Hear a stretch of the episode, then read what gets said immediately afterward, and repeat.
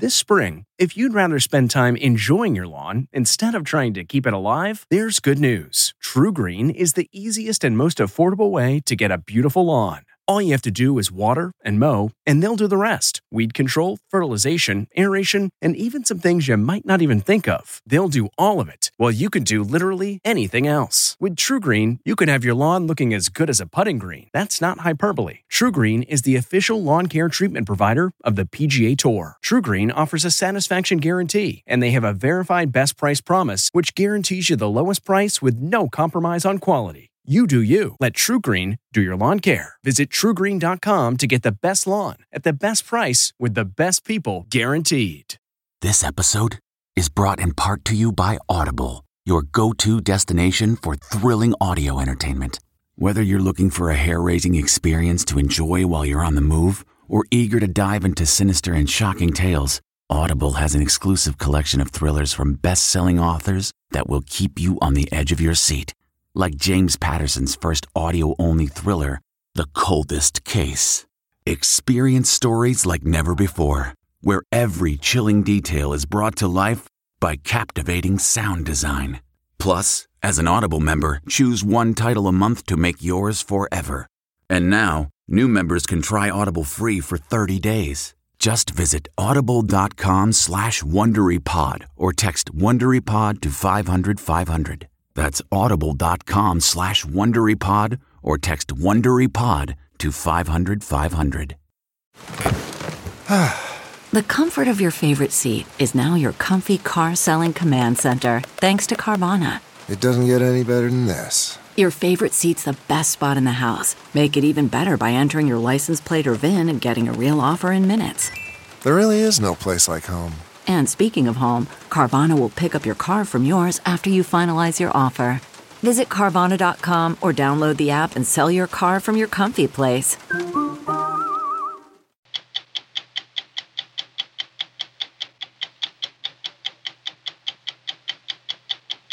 Sixty Minutes has been looking into an alarming amount of military casualties, not in combat, but in training that involve armored vehicles. What's being done about it? All right, let's go. We found there are solutions, but an important one is stuck between the Pentagon and Congress. Oh my God! The saying here goes you'll know the Newfoundlanders in heaven. They'll be the ones who want to go home. And the adage comes to life on Fogo Island, a 90 square mile patchwork of 10 minuscule fishing villages where clapboard houses the color of jelly beans cling to rock 400 million years old. Among its quirks, Newfoundland has its own time zone, half an hour ahead of the mainland. But wander through Fogo Island's villages, and you might as well set your watch back to the 18th century. Three, two, one. Jacob Smith drops into the Big Couloir, a narrow, rock walled 1,400 foot chute that dot is him, making his way turn by turn. A wrong move can be catastrophic. The run has a 50 degree slope, which means if you slip down the couloir, there's little chance you can stop yourself. We thought you should see this because he cannot. Jacob is legally blind. I'm Lesley Stahl. I'm Bill Whitaker. I'm Anderson Cooper. I'm Sharon Alfonsi. I'm Jon Wertheim. I'm Scott Pelley. Those stories tonight on 60 Minutes.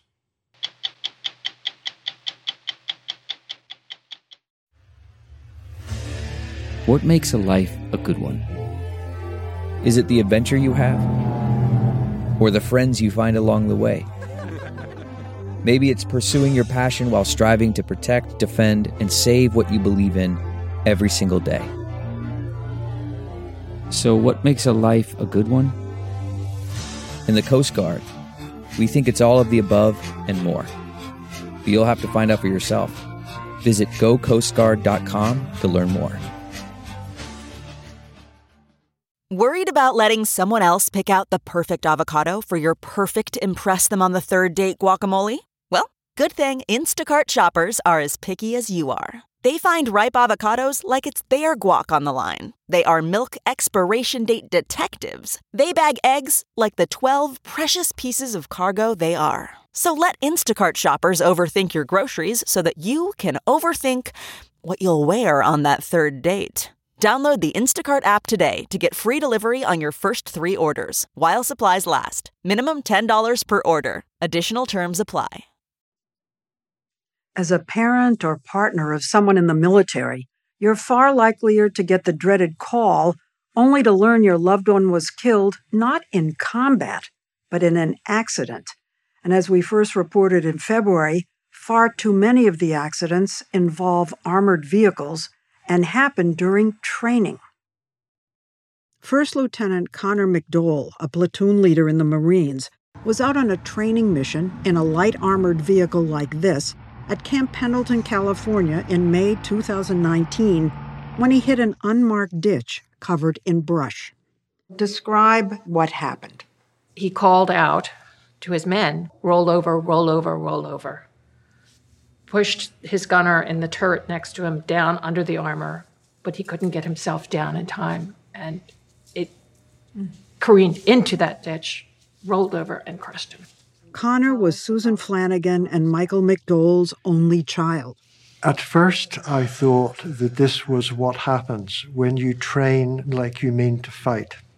But when we went to San Diego to bring him back, I had a couple of idle moments in the hotel, and I Googled rollover and military.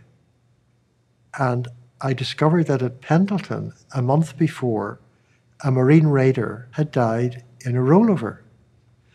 So I Googled further back, the Army, etc. And suddenly I saw a whole series of deaths in rollovers of military vehicles, all kinds Humvees, light armored vehicles, Bradley fighting vehicles.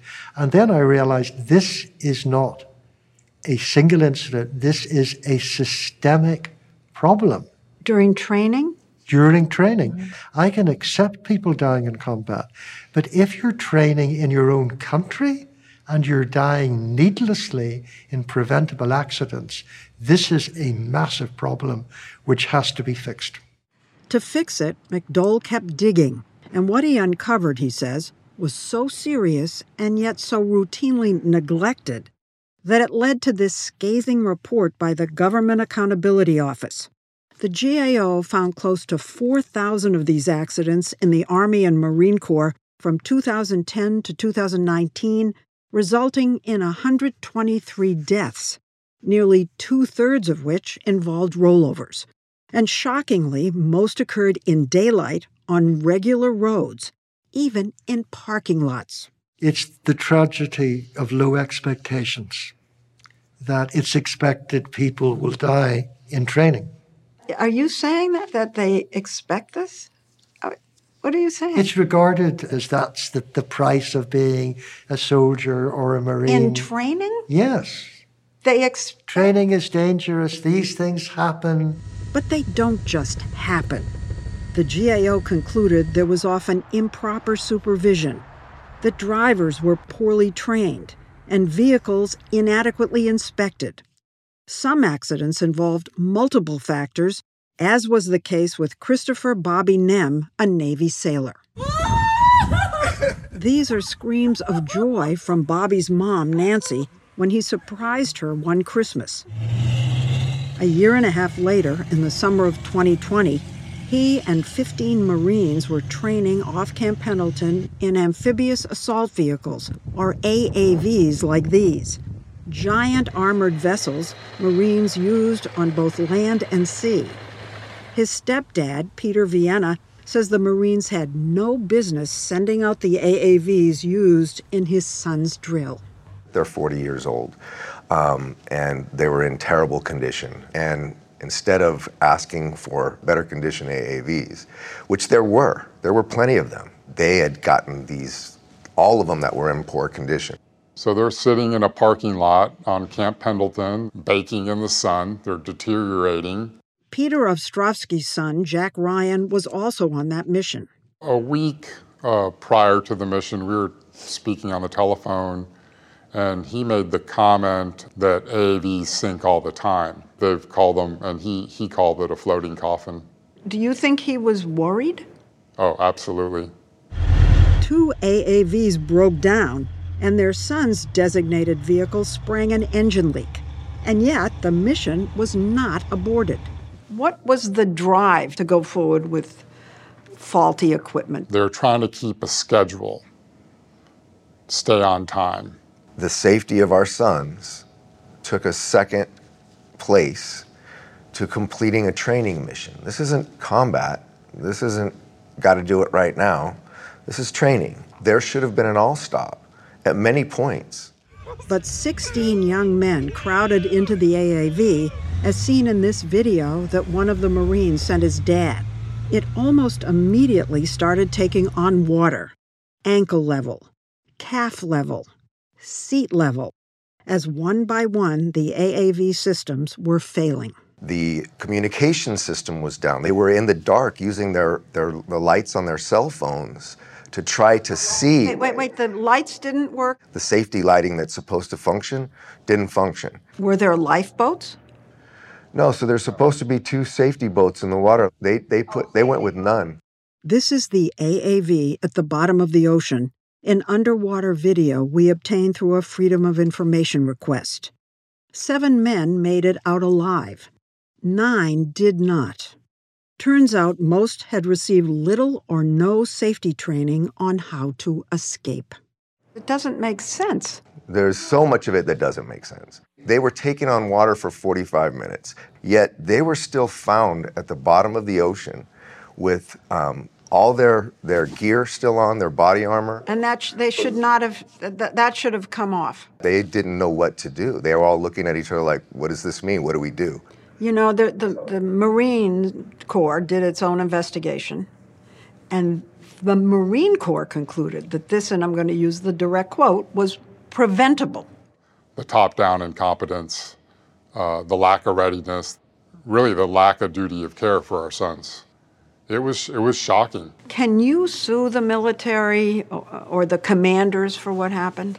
There's the Feres Doctrine um, makes that impossible.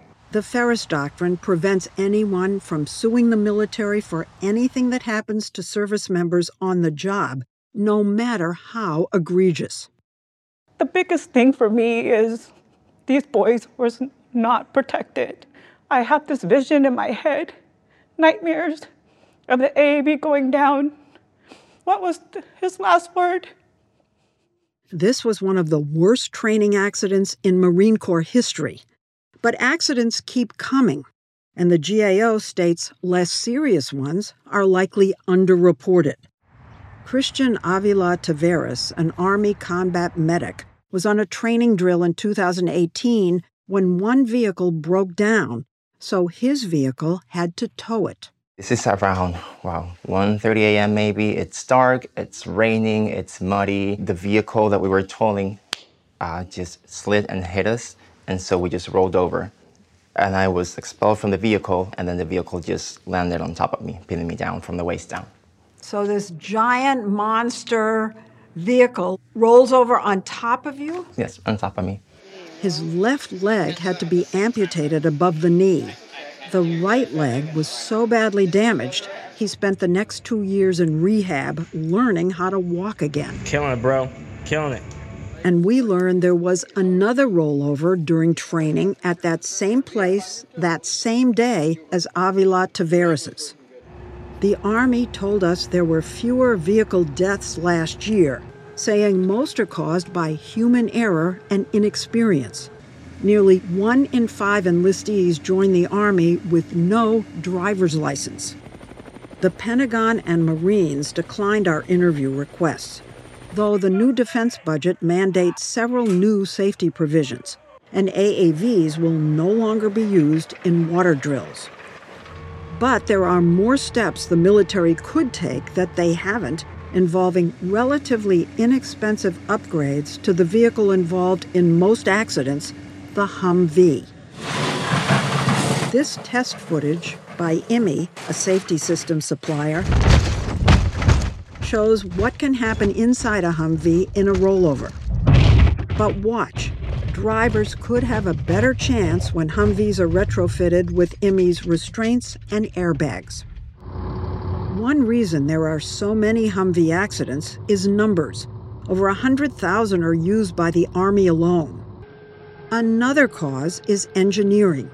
Their high center of gravity makes them prone to flip over.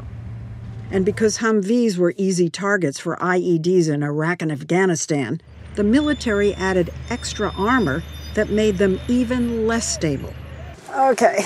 We were invited by Ricardo Defense, a small military contractor, to suit up for a demo of how unstable these vehicles can be while making turns. All right, let's go. We were going less than 30 miles an hour. The two yellow bars were there to prevent us from actually tipping over. Oh, oh, oh. oh my God! Oh. Most Humvees do not have anti lock brakes or electronic stability control that prevent rollovers. But eight years ago, Ricardo developed them for the Humvee. Ricardo's president, Chet Gryczan. Let's uh, do the same thing with the system on, please. Here it comes. With the system on, all wheels remain firmly on the ground. My goodness gracious. The system works so well, it's now mandatory in all new Humvees. But what about Humvees already in use? Well, Ricardo came up with a safety kit that could be installed for about $16,000 per vehicle in about 54,000 of the older Humvees. You could make 10 or more old vehicles safer for the price of one new vehicle.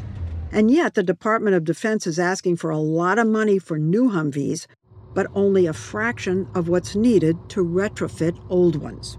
If the budget were to be approved today, as the numbers stand, we would have enough funding for uh, about 545 vehicles. 545 vehicles out of 54,000? That's it? That's it. Yeah, and so that's about 1% of the fleet. At that rate, it'll take 100 years to get the fleet fit. A recent letter to the Pentagon from several congressmen endorses your kit. They calculated that the difference in cost between putting your kit on and building a new vehicle is about $13 billion. It sounds like a no brainer. Yeah, why, why wouldn't you do it? Chair of the Armed Services Subcommittee on Readiness, Congressman John Garamendi, told us that Congress and the Pentagon's preference for new over upgrades is often predicated on keeping defense contractors fed.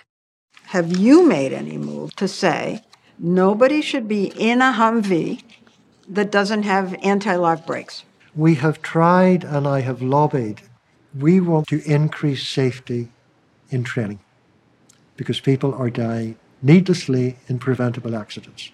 It won't cost that much, but it's got to be done. And that's for the American people to press their members of Congress.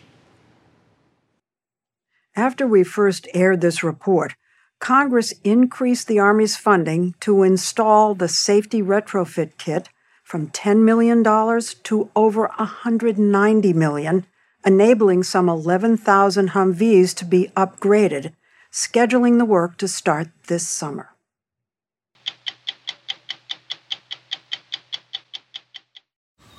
Man, that sunset is gorgeous. Grill, patio, sunset. Hard to get better than that. Unless you're browsing Carvana's inventory while you soak it all in. Oh, burger time. So sit back, get comfortable. Carvana's got thousands of cars under $20,000 just waiting for you. I could stay here forever. Carvana, where car buying meets comfort, meets convenience. Download the app or visit Carvana.com today.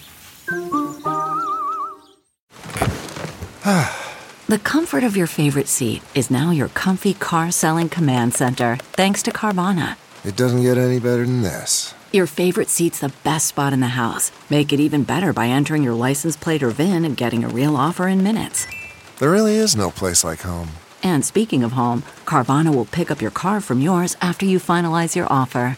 Visit Carvana.com or download the app and sell your car from your comfy place. A remote jewel of land off the coast of Canada, Fogo Island floats in the northeast corner of the northeast province of Newfoundland and Labrador, the outstretched right fingertip of this continent. The place might be drop dead gorgeous, but it wasn't immune to the fate befalling so many small and isolated communities in North America. Its one and only industry went into steep decline, and so in turn did its population. Then, about a decade ago, a local returned home, fresh off making a fortune in the tech sector. Her pockets were deep, so was her desire to lift up the place and bring people back. So she unleashed a sort of economic experiment. As we first told you last fall, we took two planes, a long drive, and a ferry to reach Fogo Island and check on the early results. The saying here goes you'll know the Newfoundlanders in heaven. They'll be the ones who want to go home. And the adage comes to life on Fogo Island, a 90 square mile patchwork of 10 minuscule fishing villages where clapboard houses the color of jelly beans cling to rock 400 million years old. Among its quirks, Newfoundland has its own time zone, half an hour ahead of the mainland. But wander through Fogo Island's villages, and you might as well set your watch back to the 18th century. Back then, all you needed to get by here was a pig, a potato patch, and something called a punt a small wooden fishing boat used in pursuit of North Atlantic cod, the species that once kept this place afloat. Seemingly every structure on the island was built in service of catching and preserving fish, with one gleaming exception a $40 million luxury inn. Part edge of the earth destination, part economic engine on stilts, the inn is the brainchild of eighth generation Fogo Islander Zita Cobb and locals gave her a funny look when she first floated the idea. What kind of reaction did that get? Why would anyone come here? We love this place, but it wasn't obvious when, you know, there are fancy places in the world that people go. Our assumption is everybody wants to go where it's warm. Someone suggested to us it looked like a ship. The architecture of the inn was obviously a topic of much conversation. I think about it as a metaphor. It's about people from here and people from away. It's about the future and the past. The past looms large on Fogo Island. To fully appreciate the inn, even as a metaphor, you have to understand Fogo's history. Just something. Zita Cobb took us through dozens of tiny islands that dot Fogo's waters to a place called Little Fogo Island. And for those keeping track, that's an island off an island off an island. This is a slip. Her ancestors landed here from Ireland and South England. They came for one reason fish, fish, and fish. When you say fish, is, is it just a given? It's a given. So, in yes, when we uh, say fish, we mean cod. Is it possible to exaggerate the importance of cod to this place? No, it's not possible because everything that you need to know about someone from here, you can figure it out by just studying that lowly fish. It's actually quite a noble fish. A noble fish? It asks very little and gives so much. They exist on almost anything. I mean, I think a cod could eat a rubber boot if it had to.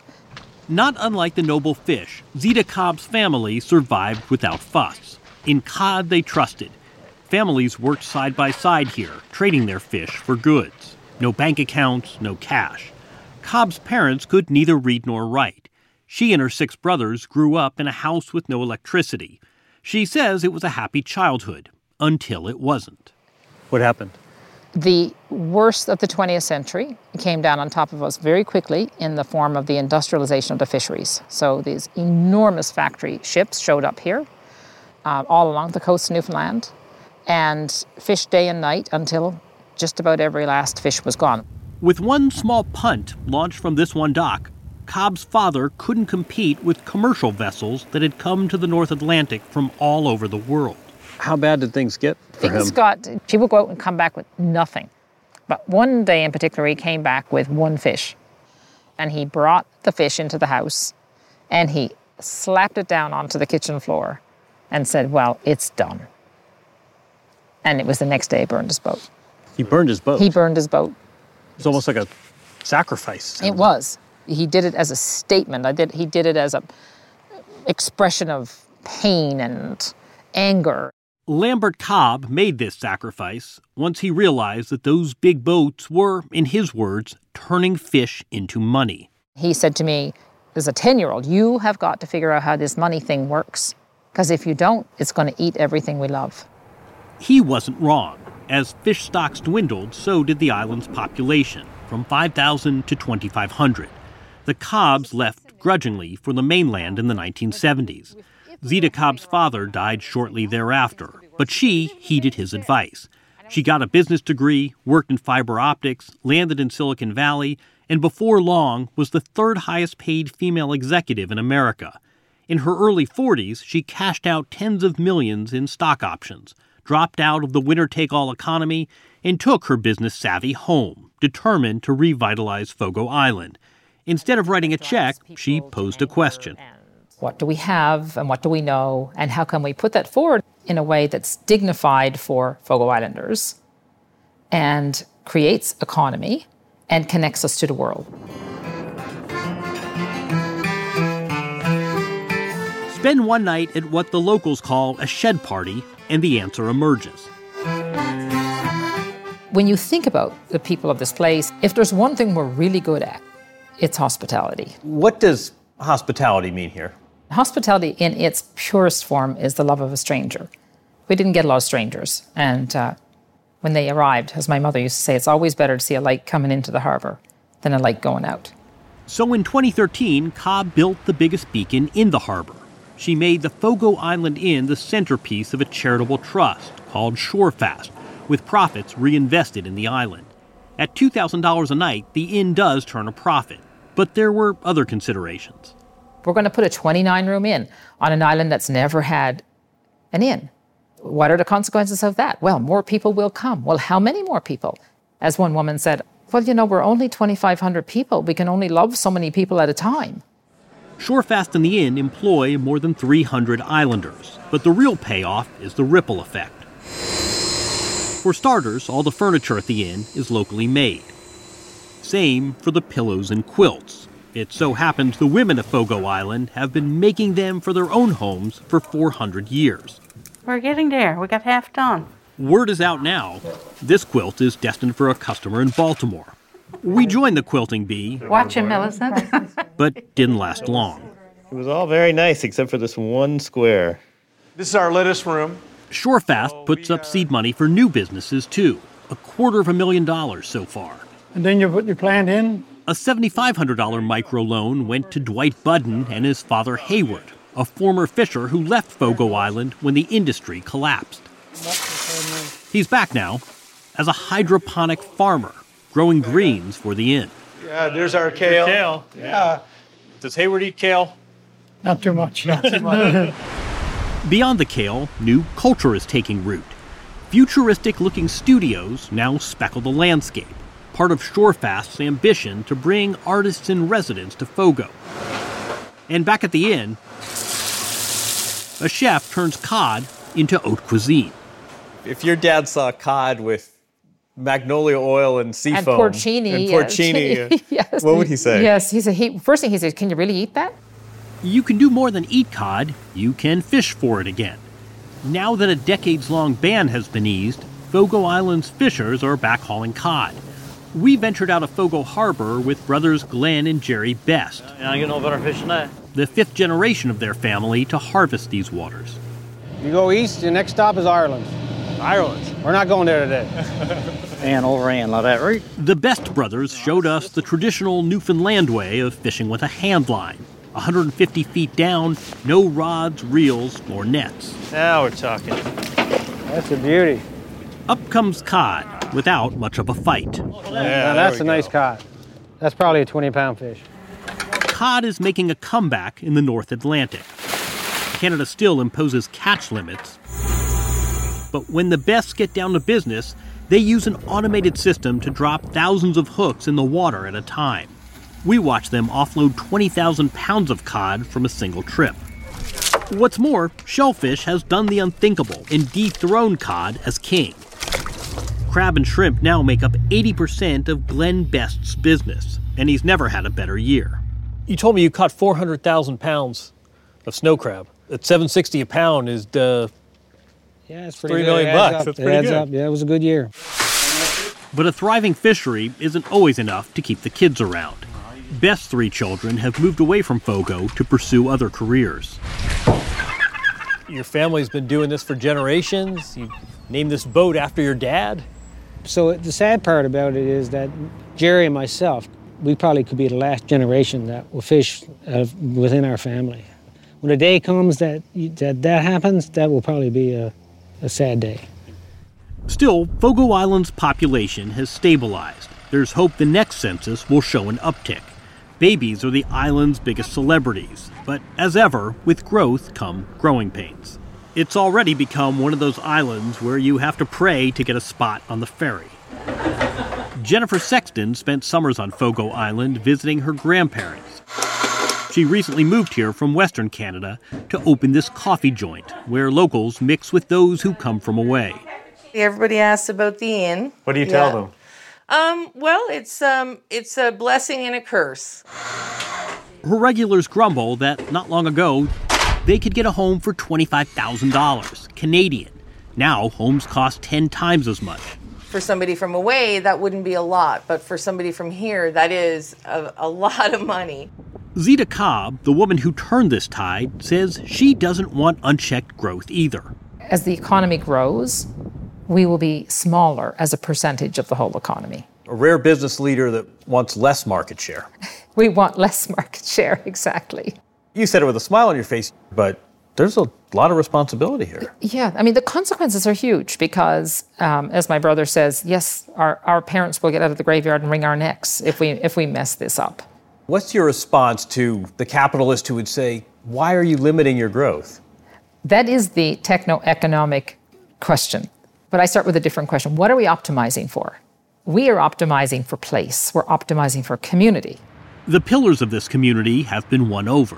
If Cobb's experiment helps diversify the economy, Glenn Best says he's all in. It's not like we're overrun by tourism. That's not the way it works here. We're not, you know, we're not the, the Venice of uh, Newfoundland. You know, we're not out of patience with people yet. On our last night at the shed party, we got the full sweep of Fogo Island, its hospitality and its contrasts laid out on the table. Cod and crab, young and old, warmth, wit, and this Don't tell. a traditional song delivered with a handshake, a kind of hope that comes tempered by history. The undoing of this traditional way of making a life was very painful. I think I still carry those broken hearts. I think that uh, kind of pain doesn't go away. To what extent has that been repaired by the work you've done since you've come back? Yeah, I think it actually does help. You can heal a broken heart. Be satisfied with what you've got. Leave well enough alone.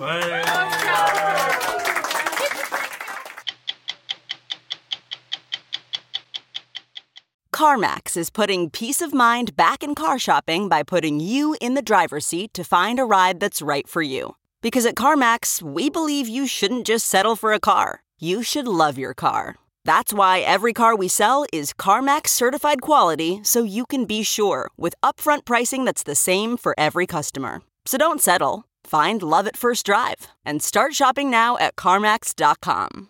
CarMax, the way car buying should be. Okay, picture this. It's Friday afternoon when a thought hits you. I can spend another weekend doing the same old whatever, or I can hop into my all new Hyundai Santa Fe and hit the road. With available HTRAC, all wheel drive, and three row seating, my whole family can head deep into the wild. Conquer the weekend in the all new Hyundai Santa Fe. Visit HyundaiUSA.com or call 562-314-4603 for more details. Hyundai, there's joy in every journey. In the world of skiing, there are two kinds of skiers those who like to stay on groomed runs and be guided gently around obstacles, and those who like to ski the whole mountain and ski towards the obstacles. That is called free riding. Man made jumps, rails, and half pipes are rejected in favor of the drops, jagged cliffs, and deep chutes created by Mother Nature. The sport of free riding took off in the 1990s and is now one of the fastest growing disciplines in skiing.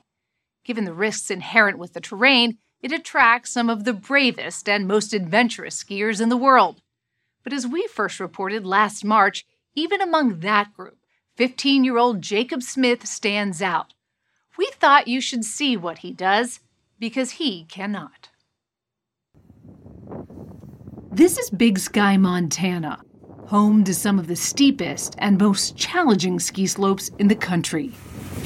And that is Jacob Smith, who is blind. Three years ago, he was just 12 years old as he made his way to the top of the 11,000 foot high Lone Peak to ski down it. Watch this. Dropping in three, two, one. Jacob drops into the Big Couloir, a narrow, rock walled 1,400 foot chute. That dot is him, making his way turn by turn. A wrong move can be catastrophic. The run has a 50 degree slope, which means if you slip down the couloir, there's little chance you can stop yourself. When you're standing at the top, you feel like if you move, you're going to die. And that's the moment most people would say, you know what, maybe not a good idea. Yeah, but I'm kind of just like, well, I'm already up here, so I got to make it down somehow. He did, and became the only legally blind athlete to ski the legendary run. You did it! That was awesome.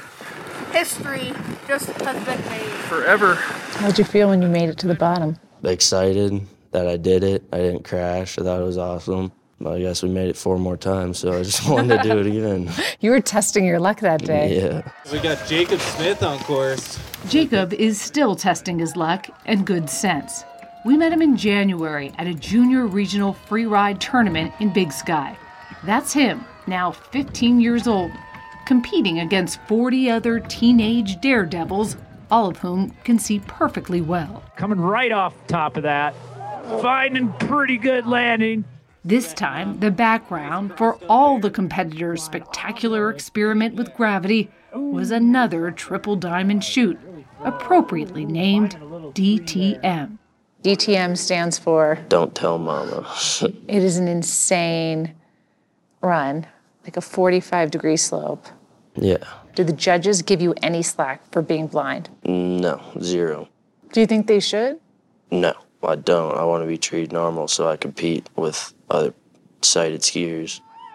It's not an insignificant difference. We worked with his doctors and our graphic artist to show roughly what Jacob can see on a run. He has extreme tunnel vision and no depth perception on top of that. It's blurry.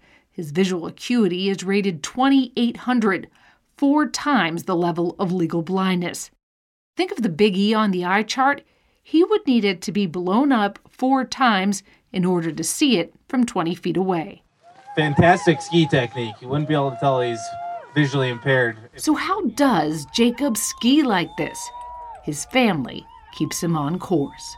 Go up with your right ski really far. On competition days, his little brother Preston patiently helps him hike to the top of the venue. It's so high, the lifts won't take you there. First down, down, perfect, perfect. Keep going. Then his father Nathan helps him get down. Nice turns, nice turns. Jacob has a two way radio turned up high in his pocket.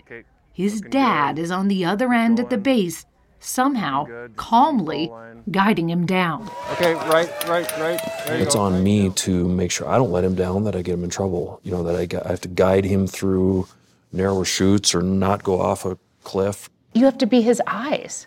Yeah, And there can't be a delay. He can't say, Are you sure, Dad? nope. Have you ever missed it? Have you ever said, Oh gosh, I forgot to tell him about that, or I didn't see that? Oh, yeah, all the time. But his adaptation is pretty amazing. How much do you trust him? Well, I mean, enough to turn right when he tells me to. Jacob's just putting his all into my dad's voice. It's crazy. Skiing, just listening to someone turn there, turn there. Could you ski like that? It's like closing your eyes, basically. It would be Mhm. so hard.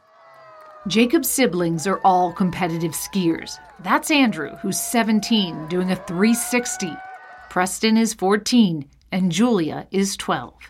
Do the other competitors know that he's blind?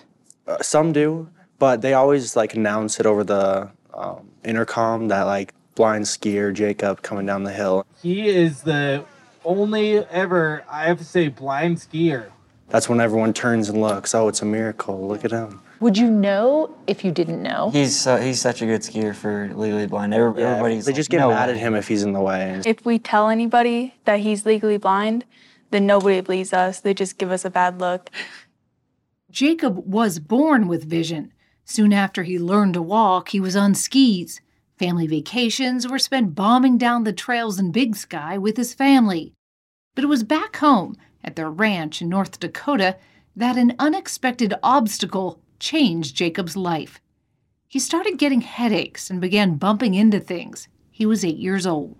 I like ran into a wall or something that my mom saw, and then it was like two days after I went to the eye doctor, and he took one look at my eyes, looked at my mom, and then just asked like which hospital you want because my octave nerve was swelling and bleeding. Did you have any sense that things were going wrong up until that point? No, That day, Jacob was flown here to the Masonic Children's Hospital in Minneapolis, where he underwent an emergency 12 hour surgery after an MRI revealed a cancerous brain tumor the size of a softball that was crushing his optic nerve. It's the scariest thing I've ever seen in my life. It looked like half his brain was a tumor. So at that point, you're not thinking, I'm worried he's going to lose his vision. You're thinking, I'm, I'm worried losing he's my not gonna- child. You're going to lose your child. I'm going to bury a kid. In that first surgery, doctors removed enough of the tumor to relieve the pressure on Jacob's optic nerve to stop his vision from continuing to deteriorate. Here he oh, is, leaving a message for his siblings a few days later. miss you all a lot. I really, really do. It's getting my vision's getting better. I'm coming home and I'm really excited. But Jacob would need three more major brain surgeries over the next three years, all before he was 12 years old, My head feels okay. each time with an extensive rehabilitation. Did you ever get down about it? like I did, but at the same time, I just uh, prayed a lot.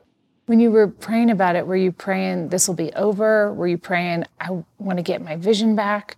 Or were you praying I'll stay alive? That I'll stay alive and that'll get through it. And that's what happened. Finally, in 2017, a course of radiation eradicated the cancer, and Jacob got a clean scan. But his doctor said the radiation increased his lifetime risk of another brain tumor by up to 30%.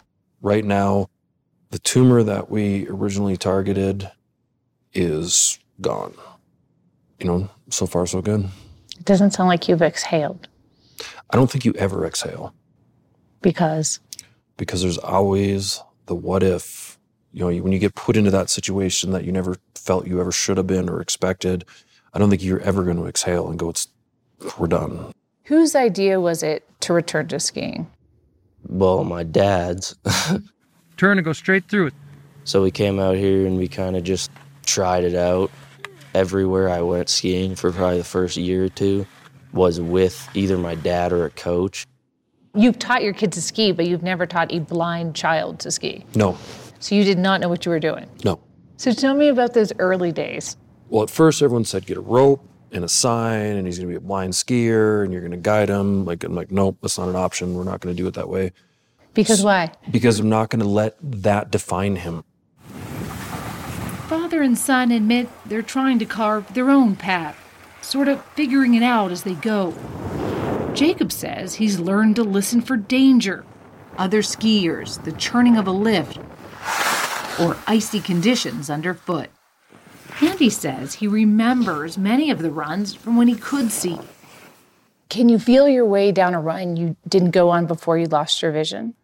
I mean, yeah, I can, and I've done it. And how does it work out? uh, it's pretty scary, and uh, sometimes takes me a little minute.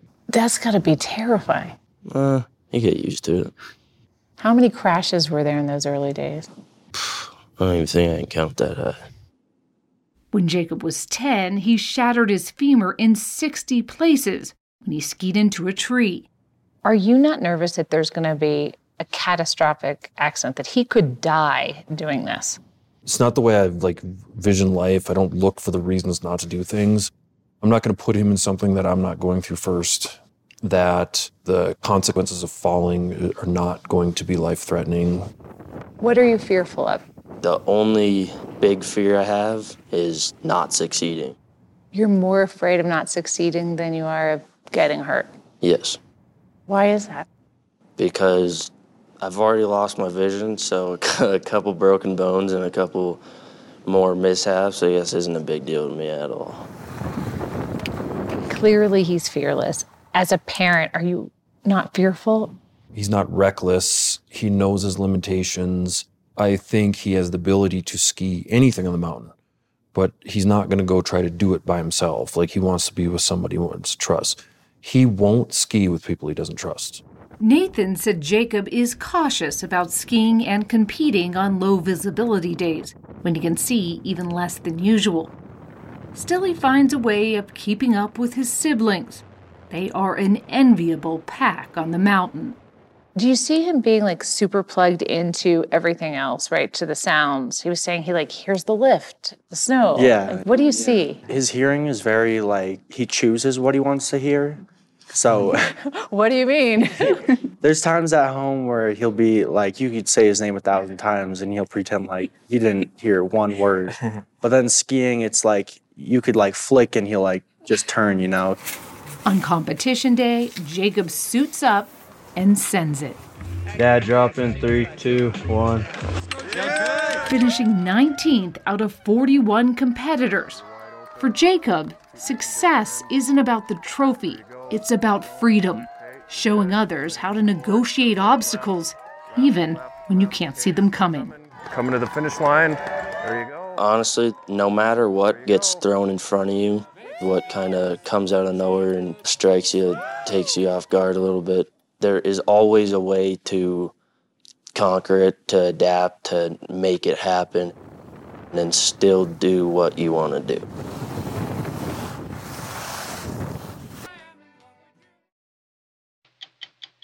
I'm Lesley Stahl. We'll be back next week with another edition of 60 Minutes. A story of betrayal you would struggle to believe if it wasn't true. Listen to Blood is Thicker The Hargan Family Killings early and ad free on Wondery Plus. It was the biggest scandal in pop music. The stars of Milli Vanilli, the Grammy-winning multi-platinum R&B phenomenon, were exposed as frauds, but none of this was their idea. So whose idea was it? Enter German music producer Frank Farian. He saw the success of acts like Michael Jackson and Prince, and he wanted in, no matter the cost. So he devised the perfect pop heist. Two once in a lifetime talents who were charismatic, full of sex appeal, and phenomenal dancers. The only problem? They couldn't sing. But Frank knew just how to fix that. Wondery's new podcast, Blame It on the Fame, dives into one of pop music's greatest controversies and takes a never before heard look at the exploitation of two young black artists. Milli Vanilli set the world on fire, but when the truth came out, Rob and Fab were the only ones who got burned. Looking back now, it's hard not to wonder why did everyone blame them and not the man pulling the strings? Follow Blame It on the Fame, Milli Vanilli, on the Wondery app or wherever you get your podcasts. You can binge all episodes of Blame It on the Fame early and ad free right now by joining Wondery Plus. Listen to the 48 Hours podcast for shocking murder cases and compelling real life dramas from one of television's most watched true crime shows. Go behind the scenes of each episode with award winning CBS News correspondents and producers in Postmortem, a weekly deep dive. Listen to 48 Hours wherever you get your podcasts.